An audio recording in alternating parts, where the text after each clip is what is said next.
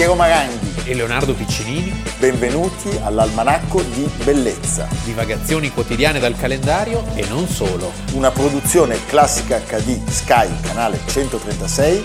In collaborazione con Intesa San Paolo.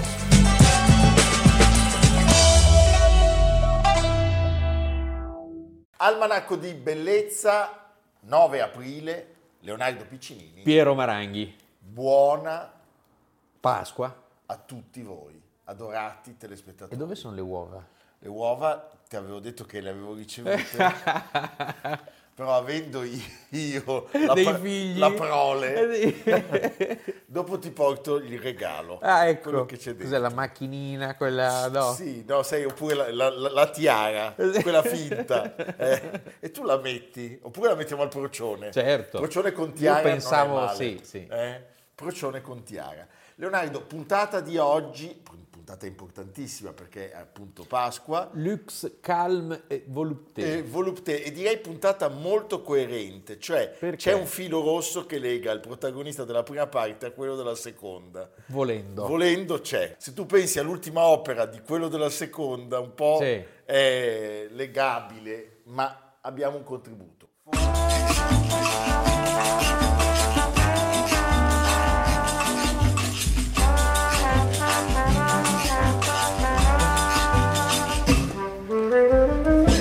J'aime voir, chère indolente, de ton corps si beau, comme une étoffe vacillante miroiter la peau. Sur ta chevelure profonde, aux acres parfums, mer odorante et vagabonde, aux flots bleus et bruns, comme un navire qui s'éveille au vent du matin. Mon âme rêveuse appareille pour un ciel lointain. Tes yeux où rien ne se révèle de doux ni d'amer sont de bijoux froids où se mêle l'or avec le fer. À te voir marcher en cadence, belle d'abandon, on dirait un serpent qui danse au bout d'un bâton. Da bambino avvertivo nel mio cuore due sentimenti contrastanti, l'orrore della vita e l'estasi per la vita. Ba. È uno che non si è fatto mancare nulla. Nulla. Eh, Charles Baudelaire. Charles Baudelaire e il paradosso è il fulcro della sua vita e della sua arte, è stato il precursore dei maledetti, dei maudits, ma dei maledetti che poi sono durati fino ai giorni nostri. Cioè Baudelaire è sempre un ombrello che vale. Sì, Eh, noi non siamo maledetti. noi due non siamo maledetti, No. neanche benedetti No, però. siamo a metà via. Lui era nato a Parigi, nel quartiere latino, Sì. oggi È stato battezzato in Saint-Sulpice. meraviglioso. Eh, sì, che meraviglia. c'è la Meridiana, La. Meridiana, c'è il, mer- c'è il mercato eh, ogni domenica se non Sì. sbaglio, ma stupendo. Il padre era Joseph François Baudelaire ed era un ex sacerdote, Un ex sacerdote spretato che poi è diventato un funzionario un funzionario del Senato. del Senato. E a sei anni però perde il padre. Perde il padre, lui appunto ne parliamo oggi perché la data della sua nascita è il 9 aprile del 1821 e la madre era molto più giovane del padre, una donna importantissima per la vita di questo artista, si chiamava Caroline Archimbaud Dauphé. Sì, Eh? Com'è? Cimboldo. buono. Eh? Arcimbolda. Sì. Va bene.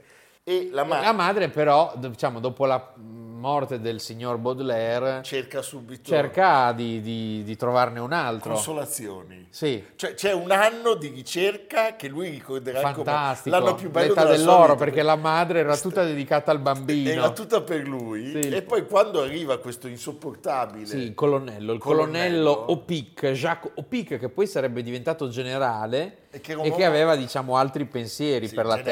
generale doveva essere Generale, poi generale nella, nella Francia eh, di- di- dei Borboni, Eh, c'è- siamo della Francia della restaurazione. della restaurazione Eh. era rigido, era freddo e eh, a un certo punto lui eh, come dire, guarda da altre parti, diciamo. Sì, questo secondo matrimonio causerà al giovane Baudelaire un senso di carenza affettiva, un trauma, Un trauma. Che, che poi sarà determinante per tutta la vita, insomma, per il rapporto È con i stata suoi... la sua fortuna. In fondo sì, in Cioè, fondo nel sì. senso che la scintilla artistica di Baudelaire Sì, oddio, è una vita travagliata quella di Baudelaire, perché può- morirà a povero a soli 46 E anni. come? Quindi, E ecco, con che dolori? E con che dolori e con tutto. Ma quindi- forse si drogava talmente tanto che non sentiva più niente. A un certo punto, per aggravare ancora di più la situazione, Opic viene trasferito a Lyon e iscrive Charles nel collegio reale di Lyon come interno, come dire.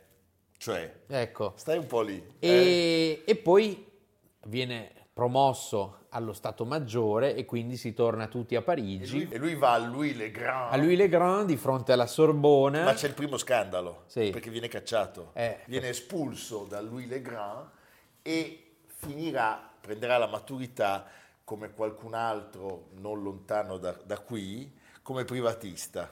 Ah. so, ogni riferimento è puramente casuale. eh. Comunque, non è certamente interessato alle prospettive di carriera che il padre, Patrigno, vorrebbe per lui, Sì. tipo di andare a fare il soldato. Ti No. immagini tu? eh? E quindi eh, il suo desiderio è quello di fare lo scrittore e a questo scopo comincia a frequentare l'ambiente artistico parigino e si distingue per la sua propensione letteraria e soprattutto per un suo atteggiamento Sì, di dandy. di dandy e di spendaccione. e di spendaccione. spendaccione. La Anche- sua è una gioventù libera e la madre si occupa, diciamo, del, del generale. In generale lui E si occupa dei franchi, Dei franchi. di spendere i franchi. Ha una relazione con Sara, detta la Luchette, una prostituta del quartiere latino, eh, e quindi diciamo a questo punto c'è un po' di scandalo e il generale allora, solo allora si accorge che forse è meglio mandarlo per un po' in giro e lo manda nelle Indie. No, ma lo, lo- lo imbarca per andare a Calcutta. Sì. E però il viaggio Alcuni si interrompe. mesi di viaggio. Sì, già, per spedirlo per dieci anni probabilmente. Però il viaggio si interrompe a metà perché lui a un certo punto sull'isola di Bourbon, di fronte al Madagascar, ha una tale malinconia, un tale spleen, potremmo dire, per anticipare, che decide di tornare indietro.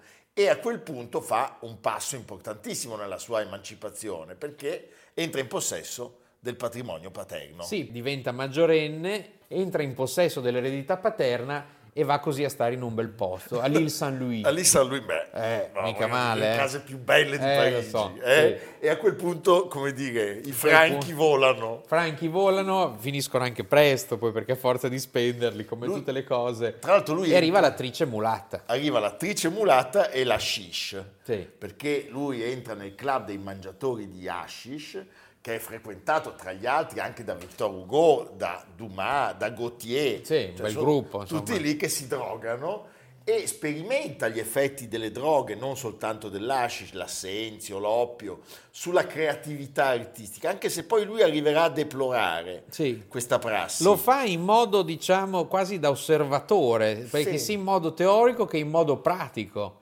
E però eh, diciamo, è un momento sregolato che dura poco perché iniziano i debiti con gli strozzini, tutta la vita di Baudelaire sarà segnata da preoccupazioni economiche. enormi. che avrebbero, l'avrebbero appunto ossessionato e questo momento di, mh, così, di libertà e di degenerazione finisce quando la madre si spaventa per le sue stravaganze e eh, insieme ai familiari inizia un procedimento di interdizione nei confronti di Baudelaire e il tribunale accoglie le richieste eh, della, della madre e dei familiari e nomina un notaio che diventa tutore. Il Quindi si tutore. fi- finisce, Finisce, così, insomma. finisce la- malissimo.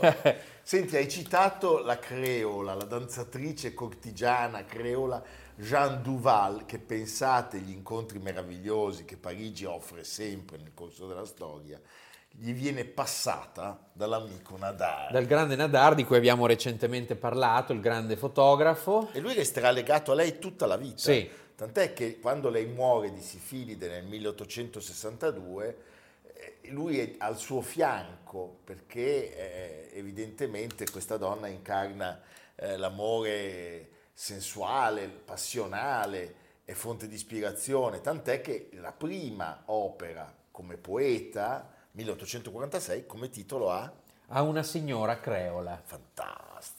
Ecco, poi c'è una temporanea riconciliazione di Baudelaire con la famiglia, ma dura minga, Dura perché eh, poi lui comincerà con dei propositi suicidi. Sì, sì, quindi, no. Però diciamo che è anche il momento in cui la fama del critico, saggista e poeta è in costante crescita, Sì. almeno fino al 1857, quando arriva il super scandalo per la casa editrice di Auguste Poulet Malassis, Le fleur du mal. Le Fleur du Mal.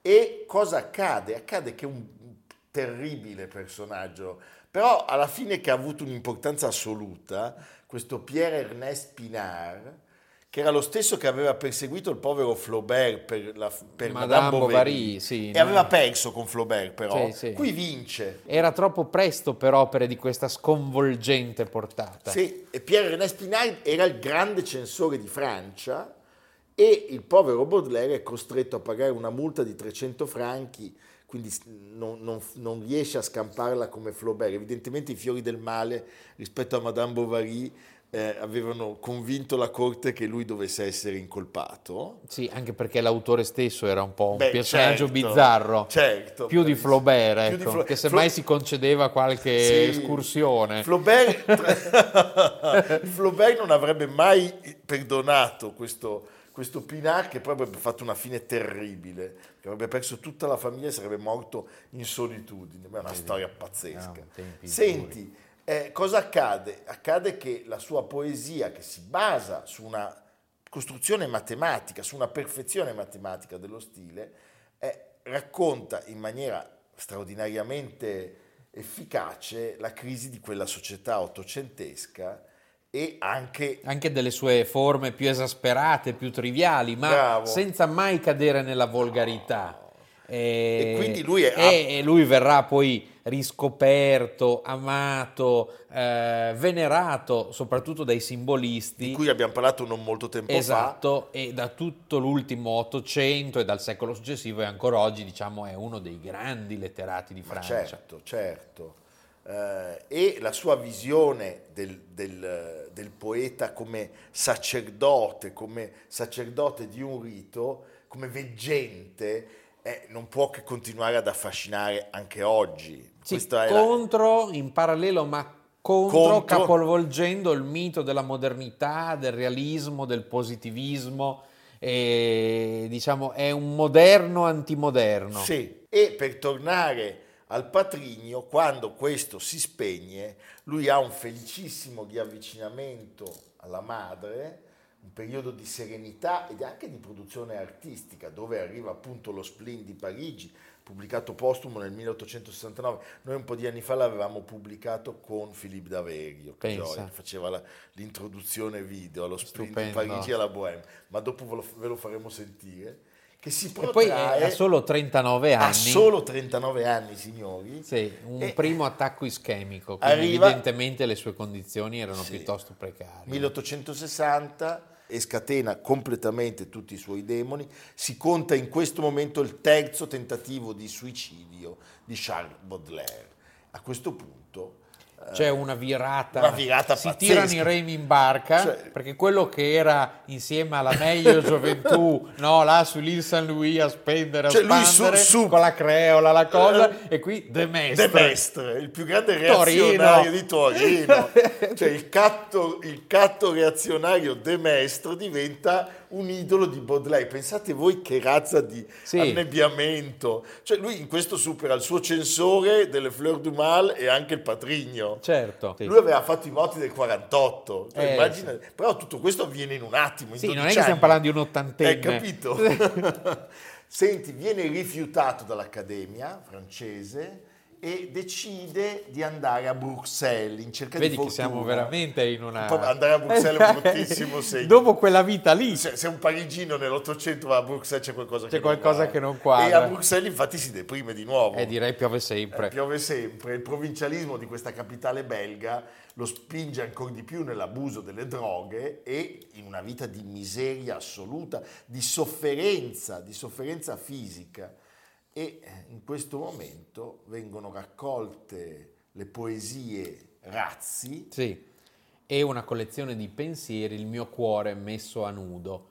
Siamo ovviamente sempre in Belgio, 1866, a Namur, sulla Mosa, mentre visita una chiesa barocca in fase di restauro, viene colto da ictus che lo lascia afasico e paralizzato per metà del corpo. Eh, viene riportato a Parigi, ma la situazione è drammatica e per un'emorragia cerebrale muore il 31 agosto del 1867 e quindi ha 46 anni ed è un anno sostanzialmente buttato via Sì. perché lui lotta senza speranza contro imbottito di qualsiasi, di qualsiasi sostanza stupefacente il mercato gli potesse offrire. Pensate, questo è un dato incredibile, la prima pubblicazione monografica delle sue opere, che sono state raccolte da tutti i giornali che le avevano pubblicate nell'Ottocento, è datata 1939. fanno in tempo un anno prima Perché perché, dopo, gliel'avrebbero dopo- impedito, Sì, cioè proprio- proprio- Eh, eh. si era arrivati a un però capì, questo ti fa capire a quale grado di libertà fosse arrivata la Francia proprio eh, nel momento apicale tac eh, l'editore Calman Levy e solo il 1949 perché la sua opera e la sua memoria vengano riabilitate da quella condanna di cui abbiamo parlato prima. Ma è incredibile. Eh? mai perdere la speranza Mai perdere la speranza. Senti Leonardo, Charles Baudelaire, splendido artista. ne riparleremo Ne riparleremo, 202 anni dalla nascita oggi e noi ci affidiamo. a Serge Reggiani grandissimo appena citato per tutti a casa È qualche ovvio, giorno certo. fa, che recita A un passant.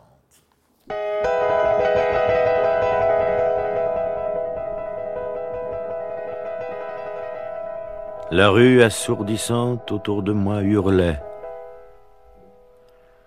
Longue, mince, en grand deuil, douleur majestueuse, une femme passa, d'une main fastueuse sous vent, balançant le feston et l'ourlet.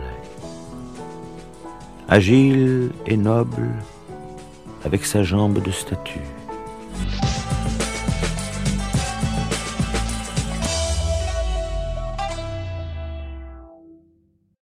Il ragazzo rimase a casa, litigò di nuovo con suo padre, lo pugnalò e poi uscì a mezzanotte e dieci. Ha persino cancellato le impronte dal coltello. Vuole ancora raccontarmi che il coltello è davvero caduto da un buco della sua tasca, che qualcuno l'ha raccolto per strada, è andato a casa del ragazzo e ha pugnalato suo padre per vedere se il coltello bucava? No, dico solo che il ragazzo può averlo perduto e che qualcun altro ha ucciso suo padre con un coltello simile, è possibile. Guardi questo coltello. Non è un coltello comune. Non ne ho mai visto uno uguale. E lo stesso dice il rigattiere che l'ha venduto. Perché dovremmo accettare una coincidenza così improbabile? Dico soltanto che una coincidenza è possibile. E io dico che non è possibile.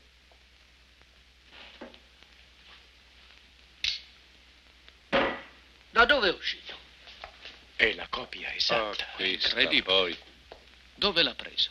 Sono andato in giro per un paio d'ore ieri sera. Ho passeggiato per quel quartiere. L'ho comprato in un negozio di pegni a due passi dalla casa del ragazzo. Costa 6 dollari. Leonardo, siamo di fronte a un caso, e Sì. qua ritorno a quanto avevo detto prima, puntata dove tu se tien perché in qualche modo c'è una esasperazione eh, nella- nella- nella- nel cinema di questo geniale regista. questo ha una vita più rilassata Lui però sì, però racconta delle cose Racconta, pazzesche sì, sì. quando vuole. Stiamo parlando di Sidney Lumet, che è il protagonista della seconda parte dell'almanacco. Voi avete visto questo esordio cinematografico pazzesco. Pazzesco. È, è come...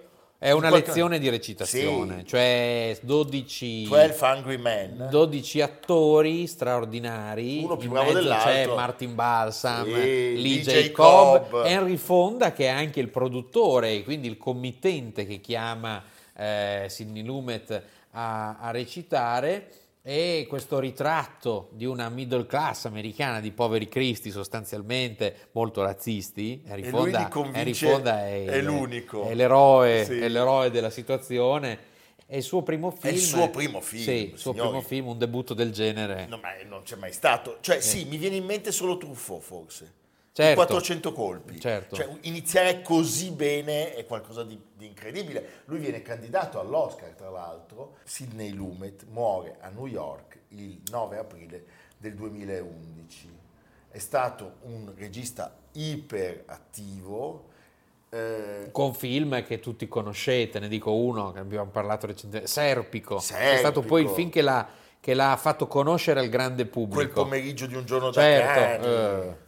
La collina del disonore, Certo, l'uomo del banco dei pegni, meraviglioso. meraviglioso, Rod Steiger. eh. Lui eh, era un regista straordinariamente attento al lavoro con gli attori, alla qualità della recitazione. Eh, ne sia testimonianza questa immagine in cui eh, siamo inciampati qualche anno fa. Guardate, da questa foto si capisce molto.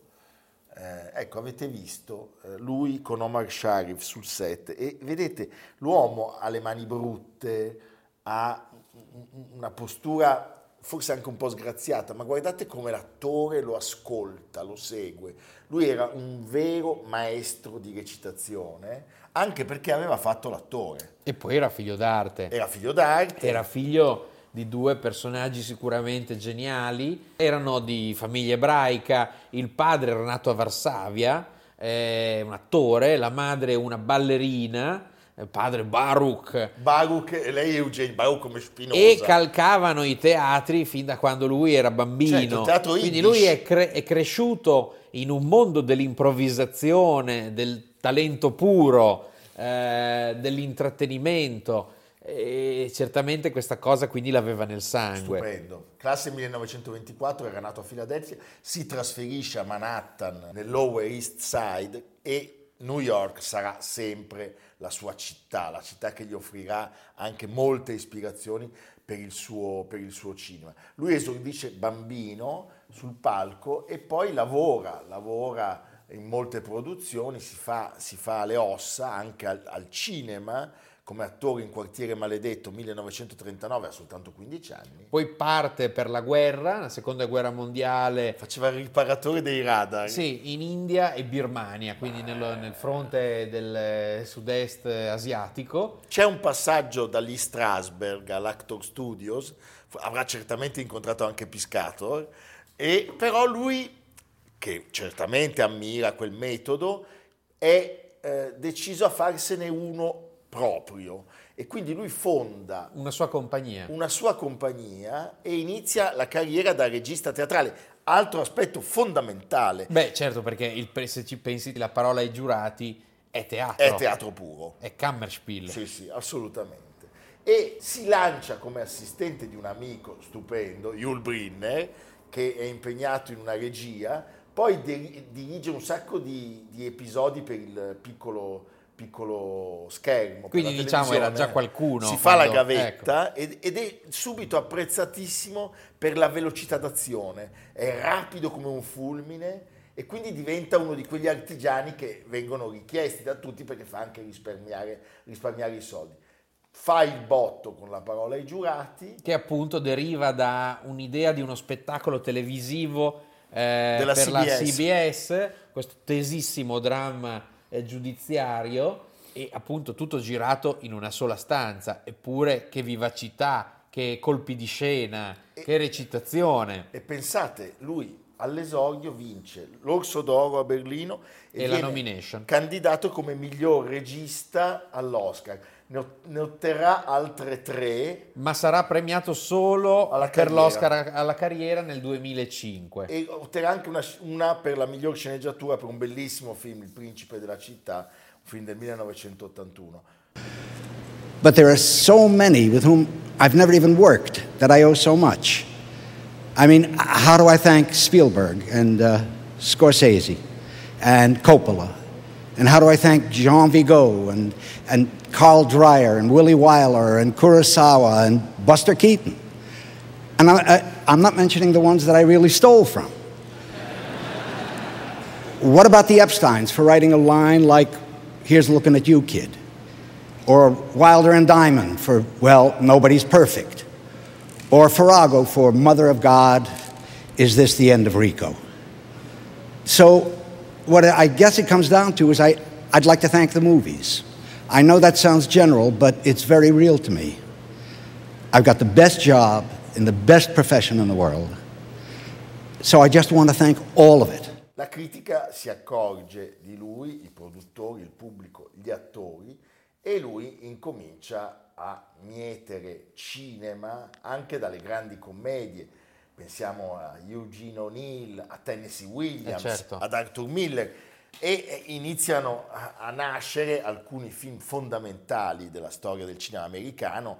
Beh, subito dopo La collina del disonore, The Hill, The 1965, e- Sean Connery. Sean Connery. E devo dire che il regista che più di altri ha lavorato per liberare Sean Connery dall'etichetta di James Certo, Bond è certo. indubbiamente Sidney Lumet. Loro hanno fatto insieme 4-5 film, Sì. l'ha tirato fuori da quella roba lì. È un film con una grandissima tensione, è un film eh, tipicamente antimilitarista, d'altra Antimilitarista. parte siamo due anni prima della grande eh, rivoluzione delle università de- e poi del 68 Certo. e quindi è un film sul sadismo della disciplina militare e sulla stupidità dell'obbedienza a tutti i costi. a tutti i costi. Abbiamo citato l'uomo del banco dei pegni con un meraviglioso Rod Steiger, una storia pazzesca, sono questi superstiti dell'olocausto, lui ha perso tutta la famiglia, apparentemente un Sono uomo film, freddo. sono film non imbellettati, no. dove senti la sporcizia, dove senti no, la cartaccia che, che vola per la strada, è proprio quella, quella New York lì. E sempre dal mondo di Elia Kazan, se diciamo Rod Steiger, non possiamo non citare Anna Magnani con Marlon Brando, Marlon Brando appunto Pelle di serpente. Pelle di serpente. Beh, insomma, un regista straordinario. E poi ci sono eh, gli anni 70 che ci fanno vedere altri capolavori, Rapina Record a New York, L'assassinio sull'Orient Express con un cast stellare, Eh, tutti, tutti, un Albert nessuno. Finney che fa Poirot stupendo, Bravissimo. sì, bravissimo. sì, sì. Poi E 1982 si arriva, più bello di e tutti. che tu ami molto. Io quella notte stetti sveglio Sì. sperando nell'Oscar a Sidney Lumet Sì. e a Paul Newman. E a Paul Newman. Paul Newman, che dobbiamo dire è l'interpretazione sua forse più memorabile in assoluto. Parliamo del verdetto. Nominato per la sesta volta all'Oscar, Anche il povero Paul. Newman, e per la sesta volta Vince niente. Ben Kingsley. Sì, poi Eh. Charlotte Rampling. Charlotte Rampling, James Mason, James Mason. Jack Warden, un Sì. gruppo di attori stupendi. E poi c'è anche ancora non diciamo famoso come comparsa nel tribunale con i capelli Bruce Willis. C'è Bruce Willis, Bruce è vero, Willis. che fa il parente. Senti Leonardo, guardiamone un momento, un momento drammatico. Questo ti, ti Sceneggiatura del grandissimo David, David Mamet. Mamet. E, e questo ci fa capire quanto potesse essere anche al limite dello scorretto il cinema di Lumet.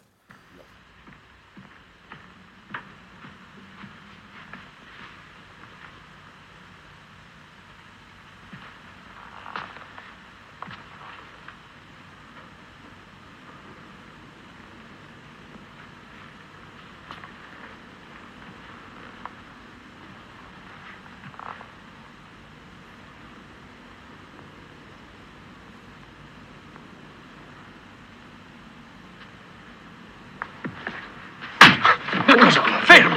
Sì, Mario, sì. Stia fermo. Signorina, le ha fatto male? Niente, niente di grave.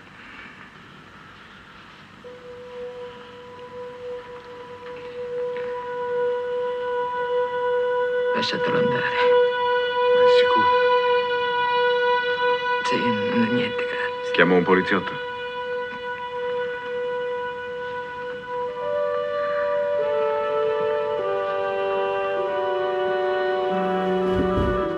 Sottolineiamo questo, lui organizzava tutto prima, non a livello di Mike Nichols che ti fa recitare per due anni prima di girare le scene, però gli attori provavano e riprovavano senza le cineprese, studiavano la parte e poi buona la prima e si narra appunto che con Paul Newman molto spesso loro due si sedessero su una panchina lontano dal set per costruire insieme. Anche noi facciamo le prove per l'almanacco. Noi molte prove. Sì. Sono arrivato qua sei minuti fa io oggi. Sì. Eh, c'ho ancora i creditori che mi C'è il stanno motore inseguendo. acceso. C'è il motore acceso e il tassista che pretende il saldo della corsa.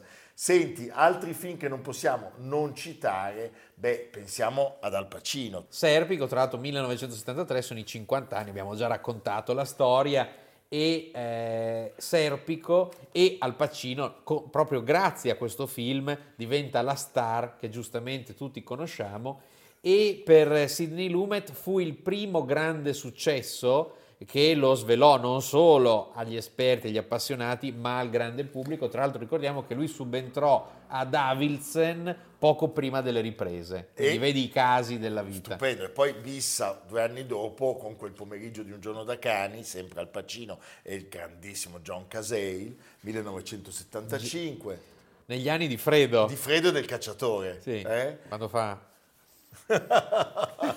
Poi il suo più grande successo commerciale è Quinto Potere, 1966, altro capolavoro. Anche qui un cast incredibile, Robert Duval, William Holden, eh? Tutto. tutto, tutto. E poi, e poi riesce fino alla fine a mordere, perché tra i tanti film che fa, beh, l'ultimo, Onore al Stupendo. padre e la madre, Con il compianto geniale Philip Seymour Hoffman. e Ethan Hawke. E poi Albert Finney, anche Sì, qui sì. Supercast, è un film pazzesco e lui rimane sempre riconoscibile, è attento alle dinamiche sociali, è attento alla fragilità della giustizia e alla corruzione. È stato definito il discendente più longevo d'America della tradizione neorealista degli anni 50 e questo ci piace moltissimo. Quindi se vi capitasse guardate e riguardate i suoi film e i suoi grandi omaggi a New York. Lumet è mancato all'età di 86 anni di linfoma nella sua casa di Manhattan, quando in un'intervista del 1997 gli è stato chiesto come volesse andarsene, ha risposto non ci penso. C'era già un nuovo film a cui pensare. Bellissimo. Evviva. be in a profession where you need physical labor. And movies are very exhausting physically. I don't know about how other uh, directors work, but the crew put a pedometer on me one day, and in a day, I paced off 11 miles. You know, just moving around. and was in the studio. I mean, it's not as if I was running up and back on a location. Um, so it, it's you're working very hard physically, but you're working for uh, an emotional, psychological, philosophical result. Uh, the upshot of it, if you do it well, is that it's more than physical labor. So that's a nice way to live. Vi facciamo di nuovo i più cari auguri di Pasqua a tutti. E io alla fine condividerò dei frammenti Di uovo? de- de- delle uova, che, Sì. delle numerosissime uova Uova. che ho ricevuto. Ne ho vendute una parte. Hai fatto bene. Ecco. Perché prima... La cassa. La cassa. Va bene, Se, se- se- se si deve è giusto così. No, auguri, auguri sentitissimi a tutti voi. Siete. Nei nostri cuori. No, ma no, io No, sono ah, serio. sì. A lui di voi non frega niente. ma io vi amo, anche perché io sono l'editore. Ah, giusto. A lui non gliene importa niente. Ma io tanto c'ho- c'ho lui il va- fisso, io c'ho il lui- fisso. E come dice Alberto, sai bene, un giorno mi mollerai e andrai in un'altra trasmissione. Dimmi un attimo cosa La Rai facciamo. stiamo già. E... no, a- alla- Alessandria. No, Alessandria. Se io dico Alessandria... Io dico Palenzona. Palenzona. Beh, dico anche eh, Rattazzi, Rattazzi. la- che indica il casino nella stanza. Sì. e dico Borsalino. Borsalino perché ha, ha riaperto il museo che racconta questa storia meravigliosa, la storia di un mito italiano, di una grande azienda che aveva attraversato momenti un po' bui e adesso eh, sta conoscendo un nuovo rilancio. Ricordiamo che Alessandria era la capitale mondiale del, Del cappello, cappello. e, la- e, eh, Borsalino fece opere di bene a favore della città. eh, la di- sì, di tutto, il san- di sanatorio, l'acquedotto. Negli anni 30 l'azienda faceva concorrenza alla Stetson del Texas producendo un cappello da cowboy marchio Borsalino, per dirvi cos'era, cos'era Alessandria. E quindi c'è questo museo da visitare che conserva cose meravigliose, la bombetta dell'imperatore del Giappone Hirohito, quella di Mussolini, il cappello di Charlie Chaplin, Ezra Pound, il, pan- il Pandit Nehru, quello, il Pandit della- Nehru, quello che il povero Mountbatten... E se diciamo Borsalino non può non venire in mente il film di Jacques Deray del 1970 con Bebel, Belmondo e, E Alain Delon. Alain Delon. Proprio oggi, il 9 aprile del 1933, nasceva Jean-Paul Belmondo, quindi oggi avrebbe 90 anni, è scomparso purtroppo due anni fa. Chapeau Belmondo. Sai faccia- che per quel film litigarono un po' loro due? Sì. Cioè, si volevano un bene pazzesco, ma per la locandina Ah, ecco. che dava a... a- Delon era quello che mettevi i soldi perché era anche produttore. ave- L'avevano messo col nome un po' più grande. Film mitico, non tra i più belli, No, diciamo, va bene, però- della coppia. E dico solo che Belmondo, le donne di Belmondo, Sì. Ursula Andres, Quasi- Laura Antonelli. Laura Antonelli. Che meraviglia. Invece Alain Delon zero donne. Zero- vero? no, Stava tranquillo. Siamo invidiosi. Noi invece stasera usciamo con due tardone di, di, As- di Ascona. Sempre di eh, Ascona. Ascona. Ponna Uh, l'abbiamo un po' Ponna dimenticata, eh. No, perché le tardone a Ponna non, non ci parliamo sono. più di Ma Ponna. no, Ponna Mi hanno noi- scritto l'altro giorno no, da per Ponna. Ponna noi abbiamo un amore incondizionato. Sì, quello che proprio... Da Ascona arrivano le tardone, la mia ha anche il ponfo coi peloni. Va, bene. Va bene Leonardo, ci vediamo domani. A Noi domani. siamo sempre E qua. auguri! Auguri veri, profondi. Almanacco di bellezza a cura di Piero Maranghi e Leonardo Piccini. con Lucia Simioni, Samantha Chiodini, Silvia Corbetta, Jacopo Ghilardotti, Paolo Faroni, Stefano Puppini. Realizzato da Amerigo Daveri, Domenico Catano, Luigi Consolandi, Simone Manganello, Valentino Puppini. Una produzione classica HD, Sky Canale 136 in collaborazione con Intesa San Paolo.